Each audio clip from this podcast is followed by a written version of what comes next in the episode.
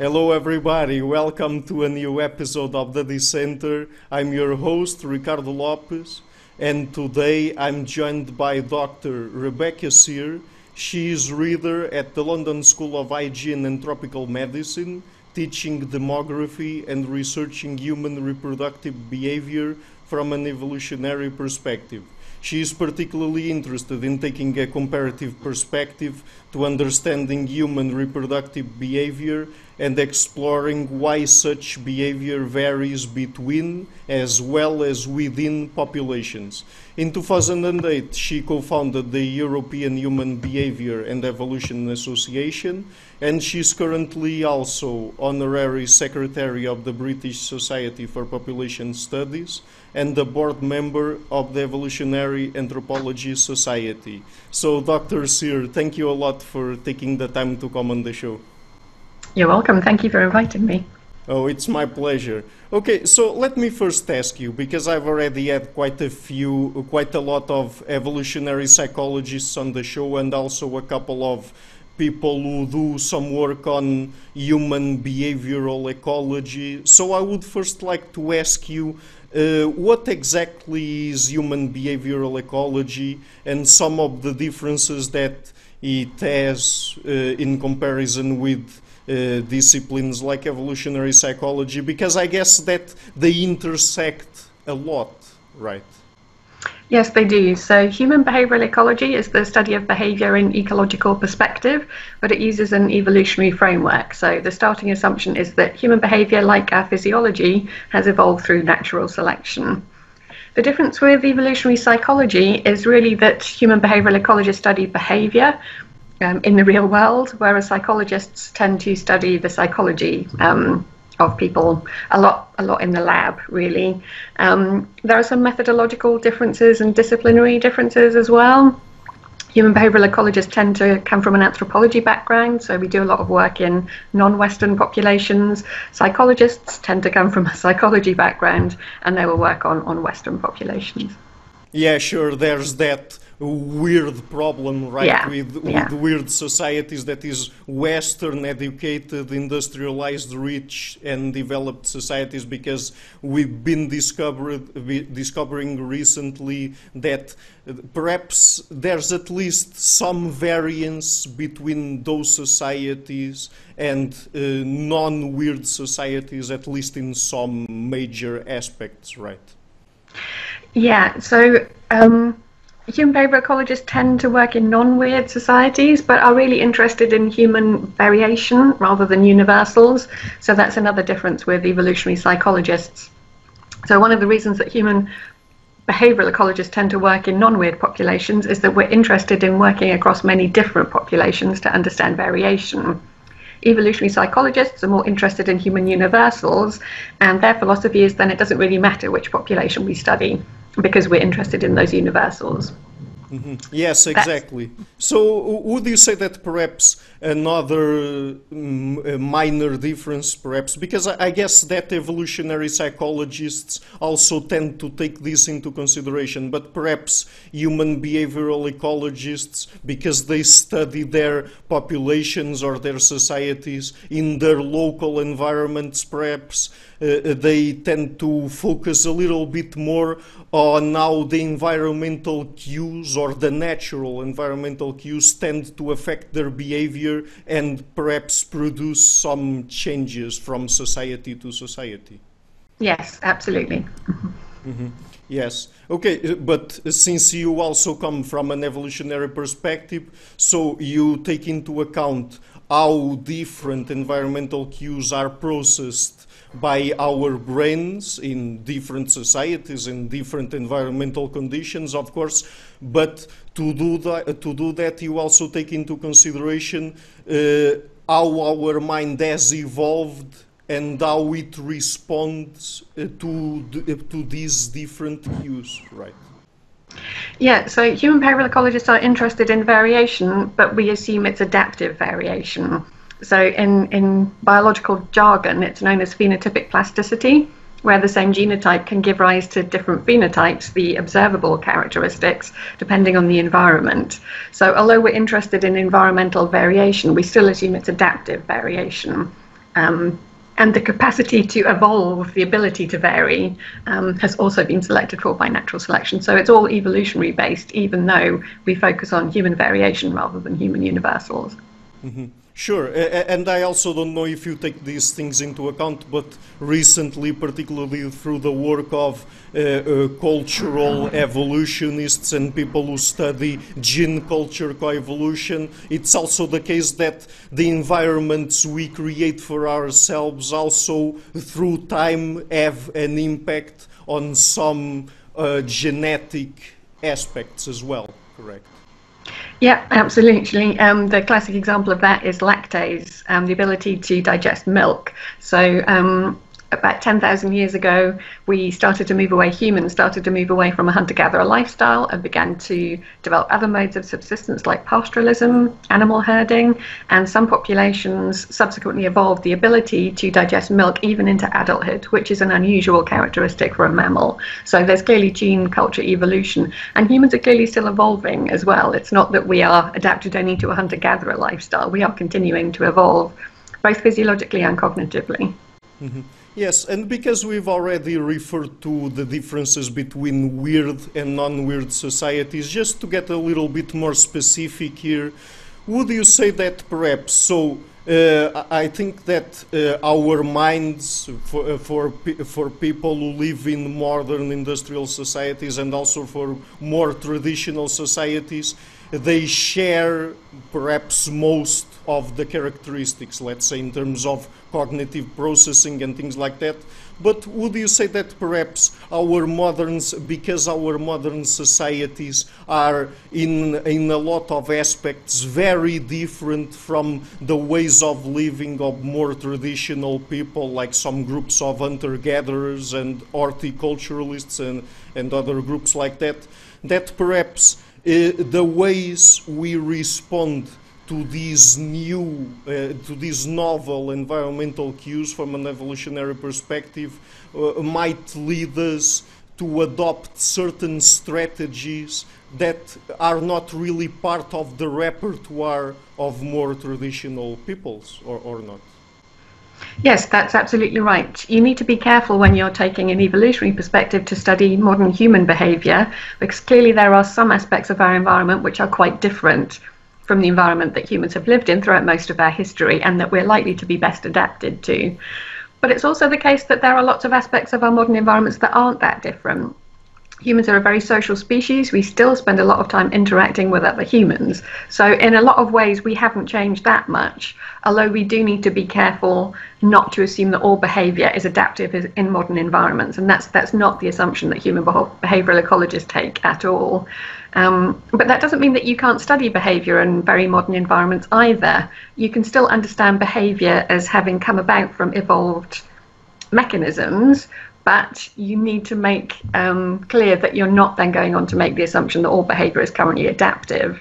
Studying that mismatch between what our evolved psychological mechanisms are encouraging us to do and um, the modern world can actually be quite informative in helping us understand those evolved psychological mechanisms. Mm-hmm. Yes, perhaps what I was trying to say is just because in our modern environments we are influenced by environmental cues that were not really available during most of our evolutionary history. Perhaps the same cognitive mechanisms uh, produce outputs that, that uh, we don't really observe in more in more traditional societies not because they weren't really able to also follow those same strategies but because they didn't have the, the same environmental cues at their disposal let's say. Yes i think that's right. And modern low fertility could be one example of that modern societies tend to have very low fertility rates where women are only having one or two children on average. Even though we're, we're relatively wealthy, we're very healthy, we could easily produce more children than that and have them all survive to adulthood.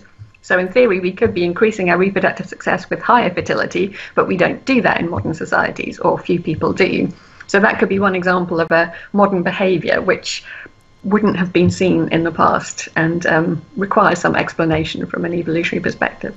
Mm-hmm. Right. Uh, and so, talking now more specifically, and since you also refer to that about reproduction and fertility rates, what are some of the most important environmental cues that influence uh, either in modern or more traditional societies how people decide in terms of uh, having more or less children and also birth intervals and other aspects like those? Fertility is quite complex, so deciding how many children to have and when to have them um, are, are going to involve quite complex decision-making processes. I should say at the start as well, I don't believe they're conscious conscious decision-making processes. Sure. Um, so these, when I say decisions, I'm not talking about rationally thought through decisions, but there are clearly lots of different factors that affect how many people, how many kids people have and when they have them. In terms of environmental factors, there's been a lot of work on mortality risk in the environment, and environments which have high mortality risk seem to lead people to have earlier first births and more children overall the basic idea is that you need to have more children in high mortality environments to make sure that more of them survive to adulthood because they're at relatively high risk of death. But there are many other factors as well. Um, you need to find a mate fairly obviously before you can start having children. Um, you need to have social support. I've done a lot of work on humans being cooperative breeders. So we raise children in cooperative family units. Mothers get a lot of help from other relatives to raise kids. So some of the work I've done suggests that that social support is really important. And it may actually be one of the explanations for relatively low modern fertility that women aren't perceiving that they have a lot of social support for raising kids. In terms of length of interbirth intervals, parental investment will be quite a key um, factor there. So people time their children so that they can invest sufficiently in the child at the start of the birth interval, so they don't tend to have very short birth intervals because that would then risk investing investment in the child opening the interval. But they also don't want to have too long an interval because that would reduce their reproductive success. So balancing parental investment. Um, is quite an important part of deciding when to have children in terms of length of birth intervals. But it's a very complex process and many factors feed into it. Mm-hmm. Sure, sure. And we we unfortunately don't have the time to dig into all of them here today. But anyway, uh, can we say because you've already alluded to the fact that humans are cooperative breeders and it's important for them uh, to have uh, mechanisms of alloparenting that is not just the parents participating in raising the children but also perhaps grandparents and even other elements of the family, the more extended family. So, can we say that Homo sapiens, our species, is a species of cooperative breeders from an evolutionary perspective? That's my opinion based on the evidence that we have in front of us. Women clearly do get a lot of help from many people in raising children, sometimes from the father. Grandmothers and older women are often important siblings, young children are also hugely important in most traditional societies in helping raise children. So the way human women organize their reproduction is very different to that of great apes, where the mother will have a child, lactate for a period of time, wean it, but then once it's weaned, it's pretty much nutritionally independent. So then the mother gets on with the next infant. Human children are not like that. Once human children are weaned, they are not independent. They can't take care of themselves. So others have to help the mother out in caring for those children. So, my, in my opinion, yes, the evidence suggests humans are cooperative breeders. Mm-hmm. Uh, right. And an interesting aspect that I think about all of this is that uh, I mean, not all of uh, the elements of the family invest the same way in all children. I mean, there are there there are some differences between how mothers and fathers invest, and also how maternal and paternal grandparents invest, right? And and those have perhaps uh, also a biological basis due to paternity uncertainty, right? Mothers and fathers certainly invest differently in children. There's often a, some kind of sexual division of labour in human societies where men and women are investing in their children in slightly different ways. So, for example, men don't always do a lot of hands on childcare, at least of young children, but they may be doing all kinds of other things, bringing you know food back to camp. Um, they invest in different ways. Um, mothers also do a lot of productive labour, but they also are the ones who are tending to do the, the, the hands-on childcare of very small children.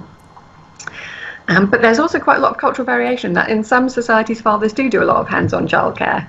Um, so as in all things, humans are very variable in terms of the difference between maternal and paternal grandmothers, the evidence tends to suggest that maternal grandmothers invest more in children than paternal grandmothers, and often that's explained from an evolutionary perspective because of paternity uncertainty. So, maternal grandmothers can be certain that their grandchildren are their own because maternity is certain. Paternal grandmothers can't be certain because paternity is not certain. I'm, I have made that argument in the past, but I'm beginning to think it's perhaps not the most important factor in determining that differential investment. Because if you look at paternity certainty across the world, or at least misattributed paternity, where children are being raised by fathers who are, are not their biological father unwittingly, it's actually very low. It's very rare worldwide. It's maybe 1% to 2% across human populations. So, in fact, in most cases, paternal grandmothers can also be pretty certain of their that their of their relatedness with their, their grandchildren. So the explanation more to be to do with other factors. For example, that it tends to be the mothers that do the hands-on childcare, and if mothers have a close relationship, a closer relationship with their own mothers than their mother-in-law, then it may be that their own they turn to their own mothers for help with childcare. Remember that the paternal grandmother probably has daughters of her own, so she may be investing in her children through her daughter. So it's not that paternal grandmothers aren't investing, it's just that grandmothers are choosing to invest in the children of their daughters. Um, so I think I'm, I'm a little bit skeptical now of the importance of that paternity uncertainty argument. It, it may be plausible, but I'm not sure that it's sufficiently plausible to, to drive the quite consistent difference we see across so many societies in differential investment between maternal and paternal grandmothers. Mm-hmm. Okay, so there might be other factors that yeah. also go into it, right? Okay, so now moving on to another topic. Uh, are there some important sex differences, that is, differences between men in, and women, in terms of the benefits and trade offs that they consider when deciding uh, uh, how many children to have with a particular person, or perhaps uh, to move on to another partner and have children with new partners and, and things like that? Potentially, yes. In evolutionary biology, there's um, work on sexual conflict. The the reproductive interests of males and females are not necessarily identical. So there may be cases where there is sexual conflict and what's good for, for one sex is not so good for the other, within a relationship at least. So we've done some work on this in human populations as well, um, working with Cristina Moya and Kristin Snopkowski on a paper a couple of years ago they were a little bit skeptical that there was a great deal of sexual conflict in human populations because most human relationships are monogamous. that means that the reproductive interests of men and women should, on the whole, be mostly very similar. There may be some cases where they're not the same, where it may benefit one partner to leave a relationship and form a new relationship and have children with somebody else. But that depends on the partner being able to find another relationship, another partner so again, there's been an idea uh, in the evolutionary literature that one explanation for the tendency for men to prefer um, larger family sizes than women is that men are not bearing the cost of reproduction in the way that women do. So they can just force women to have lots of kids, and if that wears out their wife, they just move on and find another one. But most men won't be able to find another wife. Most men spend most of their lives in a monogamous relationship with one wife worldwide. So, in fact, it doesn't make sense for men to push women into having higher fertility than is good for the woman herself. There may be some cases where it is. If a man has you know, particularly high wealth or status, it may be possible for him to relatively easily find a new partner. But on average, for most men, their interests are likely to be quite closely aligned with that of their wives. Mm-hmm. Okay, uh, and in terms of human mating more generally, because you already referred to the fact that most human relationships tend to be monogamous. They, they, tend to be, of course, I'm not saying that all of them are monogamous, but they are. They tend to be serially monogamous. That is, the people don't tend to stick with the same partner uh, throughout their entire lives, right? There's again a lot of variation between human societies. So humans have been referred to as monogamish. So we're mostly monogamous, but there are a lot of non-monogamous relationships too. So if you count up the number of societies worldwide, actually most of them allow polygyny, where one man is married to several wives. If you count up the number of people worldwide, though, the vast majority of people are monogamous. Most men don't become polygynous, even where it's culturally acceptable. In monogamous societies, serial monogamy is typically acceptable, though sometimes not for women. But I don't think I actually have the data at my fingertips, but again, I'm not sure that that's the most common form of monogamy worldwide. I think it's likely to be the case that most relationships, most human relationships, are long term and monogamous.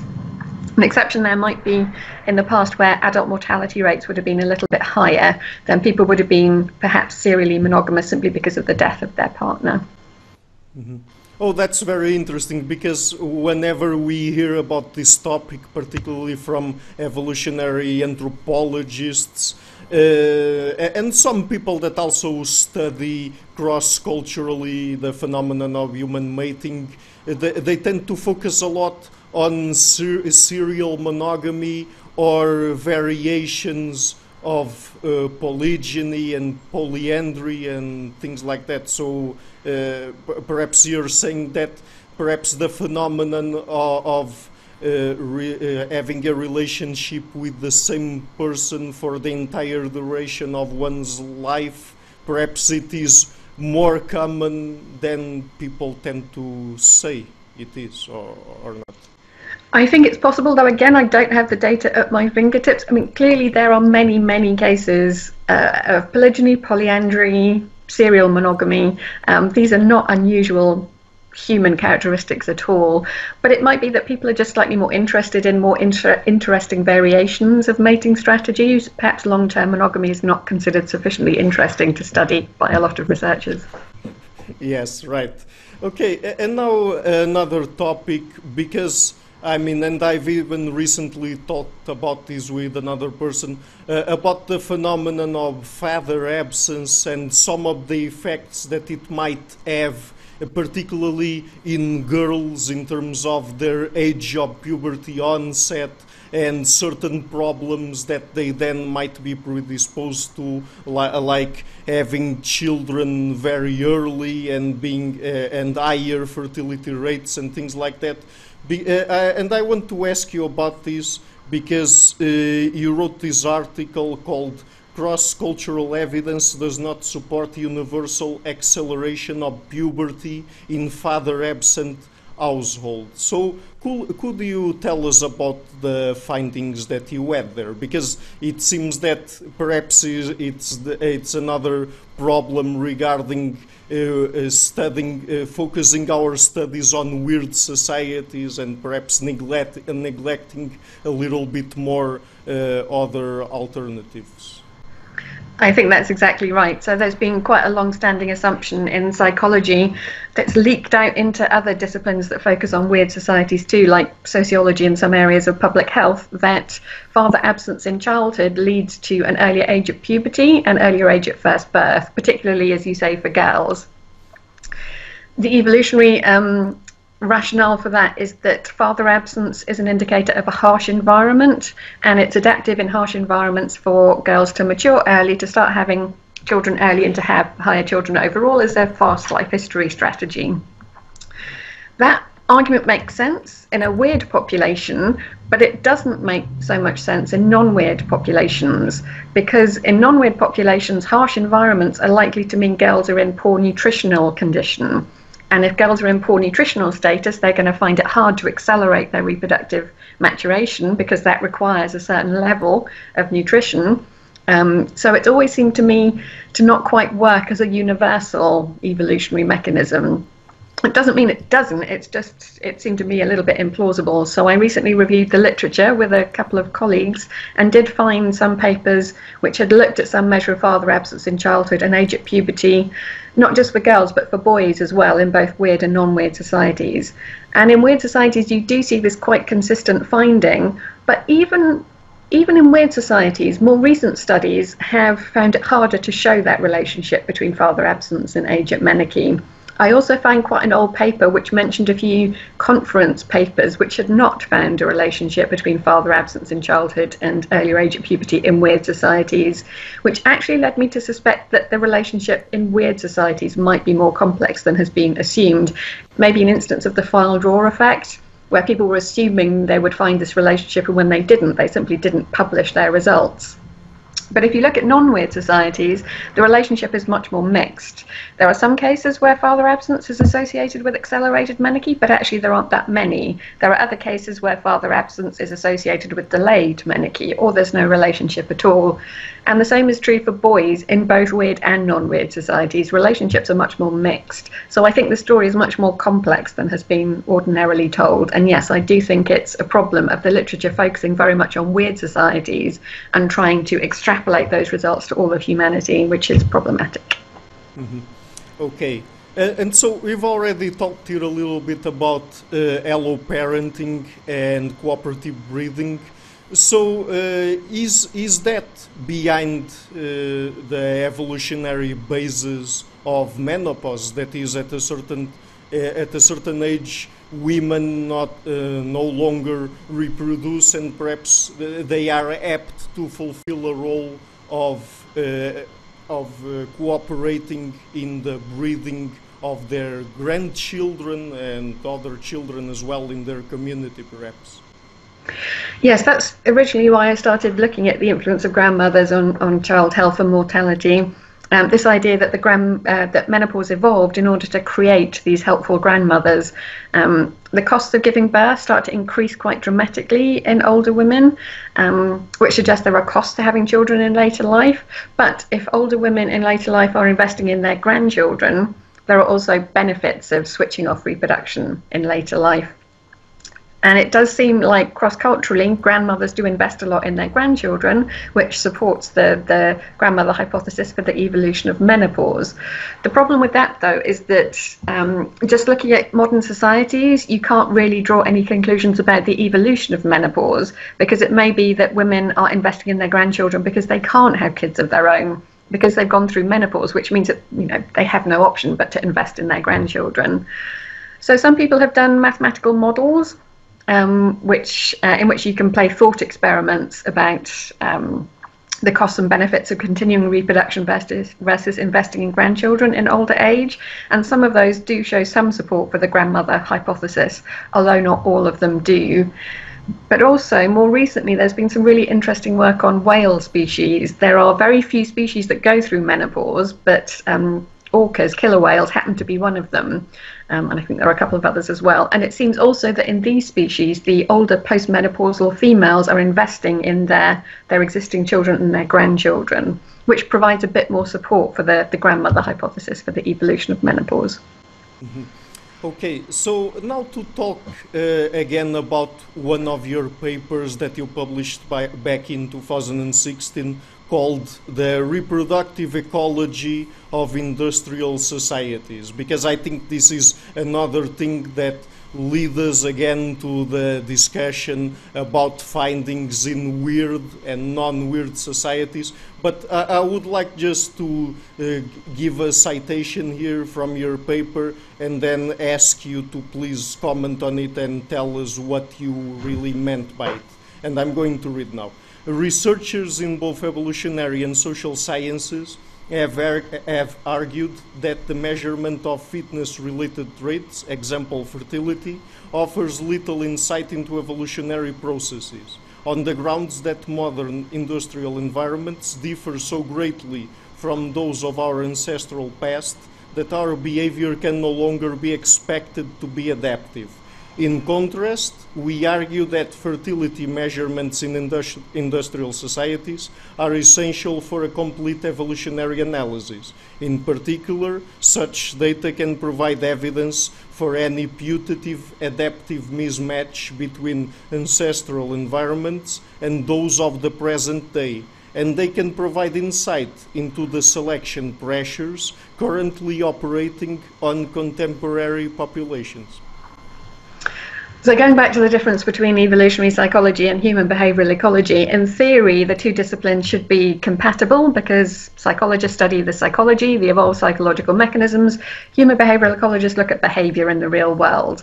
Unfortunately, in practice, there was a very unhelpful argument that was put forward in the 1990s by some evolutionary psychologists, which said that we shouldn't study behavior in the real world. It's completely pointless if we're evolutionary people because we live in our modern environments are so different from those that we've evolved in. Modern behavior tells us absolutely nothing about evolutionary pressures. However, we can still look at evolved psychological mechanisms in the lab. That is fine if we're evolutionary people. That argument made no sense to me at the time. It still makes no sense to me. Why our psychological mechanism should have been magically preserved from the Pleistocene, whereas our behavior hasn't been magically preserved, I, that that argument really makes no sense to me. Um, apart from anything else, it begs the question of where our behaviour comes from, if not from our psychological mechanisms.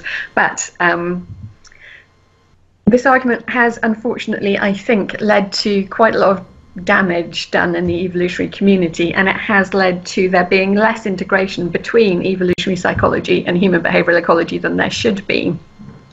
I think that we should be studying both psychology and behaviour, but being aware that we do live in environments that are quite different often from those that we evolved in. But I think evolutionary psychologists need to take that into account just as human behavioural ecologists do. So I really think we do need to study actual behavior in the real world because that will give us an insight into our evolved psychological mechanisms. For example, if we can understand why modern fertility is so low, that will give us some better insight into those reproductive decision making evolved mechanisms.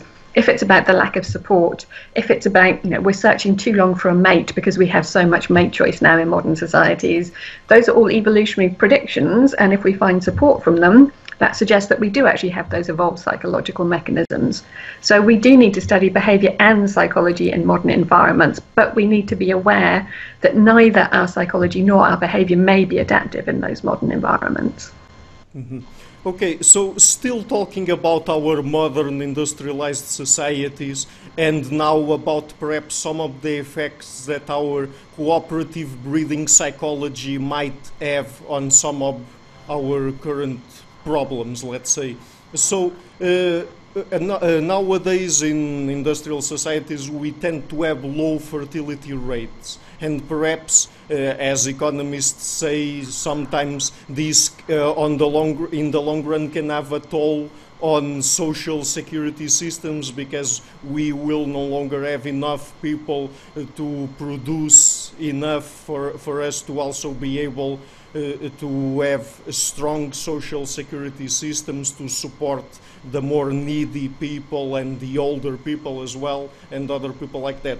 So uh, uh, this is one aspect, but would you say that perhaps also the fact that we have less children nowadays is another factor that um, that lead people to neglect more easily older people because they might not need them as they were needed in more traditional societies to help raising children. Grandparents are still used a lot um, in childcare. I think in the UK, something like uh, 60, more than 60% of um, grandparents are involved in childcare of their grandchildren. So it's, I'm not sure it's the case that older people are being neglected uh, now because they, they are they are essentially useless in modern societies. They're still used a lot for cooperative breeding. Um, in terms of your question about social security, social security is quite interesting from an evolutionary perspective because it effectively reverses intergenerational wealth flows the demographer Ron Lee, um, who's interested in evolutionary ideas, has written about this. So, in most societies, wealth flows down the generations. Parents invest in their children, grandparents invest in children and grandchildren, and so on, um, which is what you expect from an evolutionary point of view. Resources are invested in increasing reproductive success, which is necessarily down generations. What social security systems do is they reverse that wealth flow.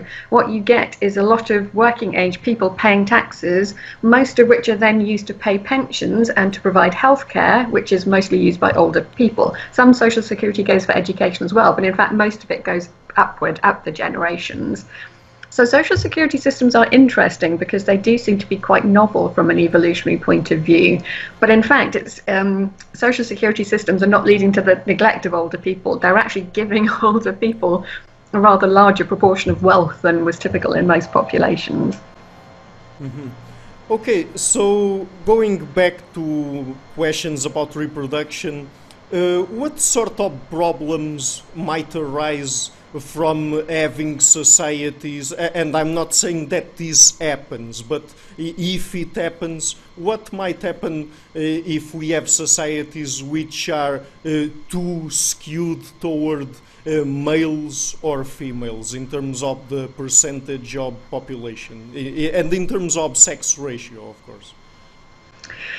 Um, that's relatively hard to predict. There's a lot of work on sex ratio and in evolutionary biology. There's a, a, very classic idea, Fisher's idea, that in most populations, sex ratios will be roughly equal because if you start to get a bias towards one sex, then any parents that have the rare sex will have higher reproductive success. So that mechanism will always roughly balance out the sex ratio.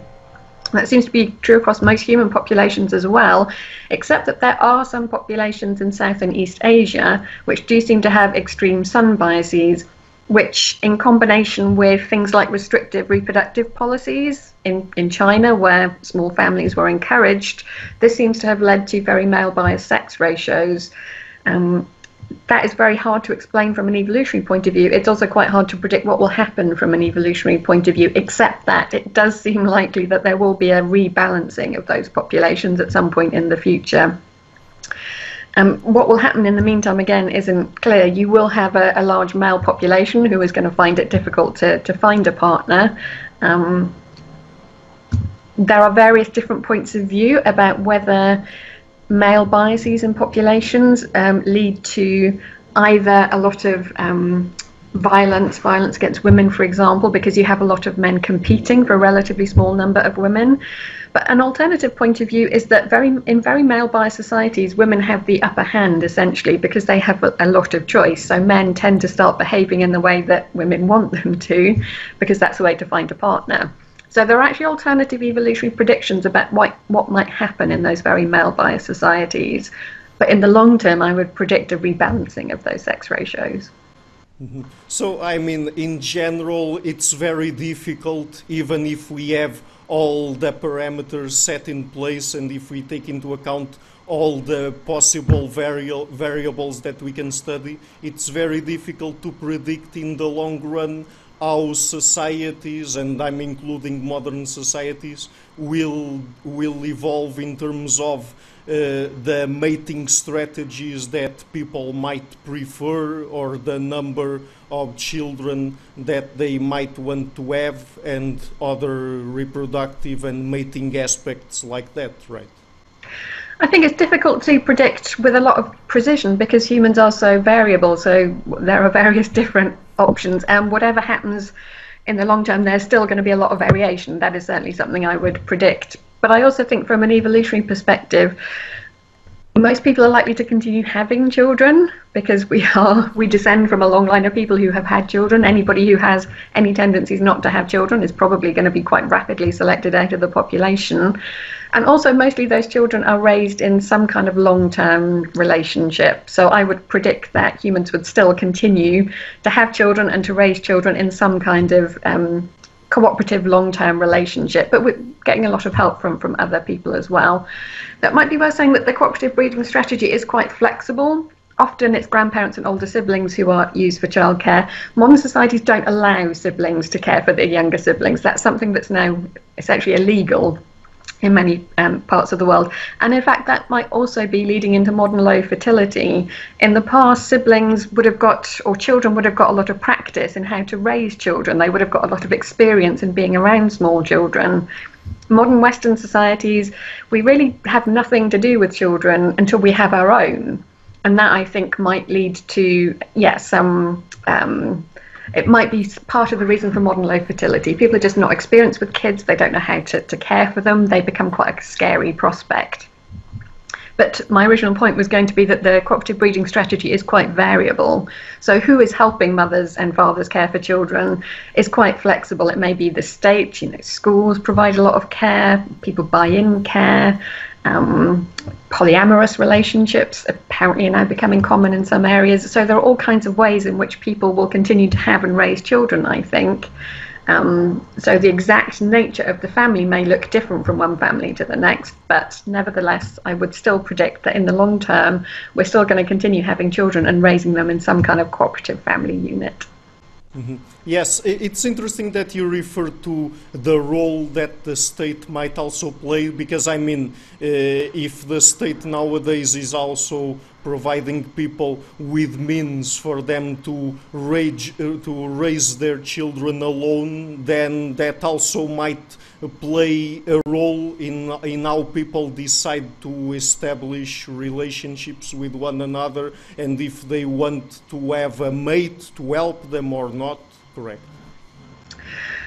Potentially, but I think that would be a very small part of any decision making process. The state, in fact, doesn't provide an awful lot of help to raise children.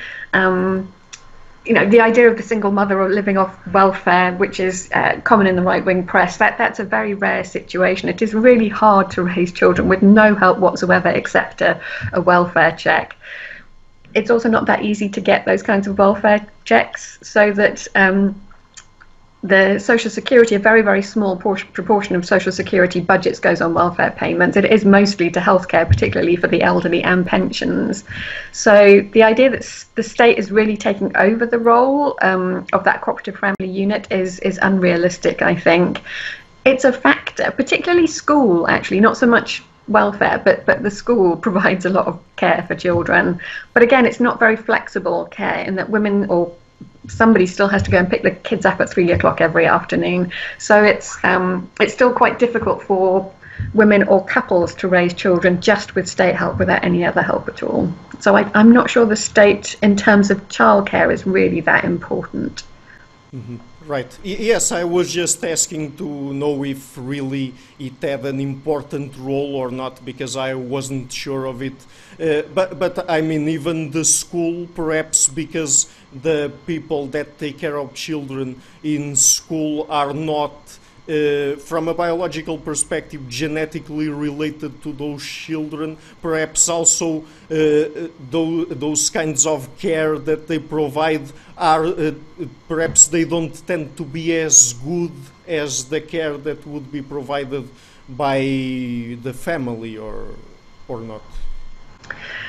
It's true that um, people who are paid to provide provide childcare, whether that's in school or provide, private childcare providers are not genetically related and therefore may have less of an interest in caring for children, but they are being paid to provide a service and they need to provide that service well if they want to be continue to be paid. So there is an exchange relationship there which incentivizes people to do a good job. But also when it comes to school age children, um, by the time children are of school age, you know, four, five, six years old, in most traditional societies, they wouldn't be being cared for by adults anyway. They would be being cared for by older siblings and other children. Most children in most societies, including our own, spend most of their time in the company of other children. So I don't think that's a particular issue, no. Mm-hmm. Okay, so just one final question. Uh, from all of what we've been discussing today, uh, could we say that then uh, human behavioral ecology and other related anthropological disciplines can also give us knowledge that could help us devise better strategies to solve some social current problems and even in more traditional societies? Absolutely. I think if you really want to understand human behavior, you need to incorporate um, the knowledge that human behavior has evolved through natural selection, and therefore you can make predictions based on that assumption. I think one of the really key things that evolutionary perspectives um, bring is the understanding that humans evolved to maximize their reproductive success, not their health or their happiness. So, a lot of public health initiatives, for example, are kind of based on the assumption that people should be maximizing their health or their happiness. So, behaviour change policies are very common now in the UK, um, which are designed to get people to stop unhealthy behaviours and start behaving healthily. And the way this is often done is by telling people that smoking is bad for you or alcohol consumption is bad for you. But that assumes that people care about their health And of course, to some extent, they will, but ultimately, what they care about is their reproductive success. So you need to make sure that you are sending the right kind of messages um, to make people to be- behave in ways that you want them to behave.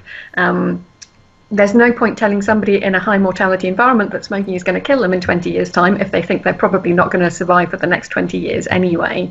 So, some public health initiatives which don't take an evolutionary perspective can be problematic. They may even widen health inequalities. Um, because they are not taking into account this idea that, that we are not designed to maximize our health, we're designed to maximize our reproductive success. So yes, I absolutely think evolutionary perspectives are important in in improving human health worldwide. Mm-hmm. Yes, because as you said, we devise a lot of social policy to try to change people's behavior in one direction or the other, but perhaps many times we're making bad assumptions about what really motivates people and what people really value, right? Exactly. Mm-hmm. Okay, so Dr. Sear, it was really a pleasure to have you on the show and to talk with you. Just before we go, would you like to tell people perhaps what are some of the best online sources for them to get in touch with more of your work? Um, I guess my website would be a good start. I try and make all of my um, publications freely available, um, or go to my Google Scholar page. Yeah, I try and make everything freely available. Okay, good. So I will be leaving links to that in the description box of this video. And so again, Dr. Sear, it was a pleasure to have you on and thank you a lot for taking the time to come on the show. Thank you for the invitation. Hi everybody, thank you a lot for watching this interview until the end and also by the way for coming to my channel. Uh, as you might have noticed, I've started this channel in February 2018 and have been putting out regular interviews with academics and intellectuals from a variety of fields. To keep this channel sustainable, I would like to ask you to please visit my Patreon page and to consider making a pledge. Any amount, even if just one dollar, would already be a great help. Otherwise, and if you like what I'm doing, please share it, leave a like, and hit the subscription button. I would also like to give a huge thank you to my patrons Karen Litzke, Anne Blanchett, Per Helge Larsen, Lau Guerrero, Chantel Gelina, Jim Frank, Francis Ford, and Hans Frederick Sunda. Thank you for all.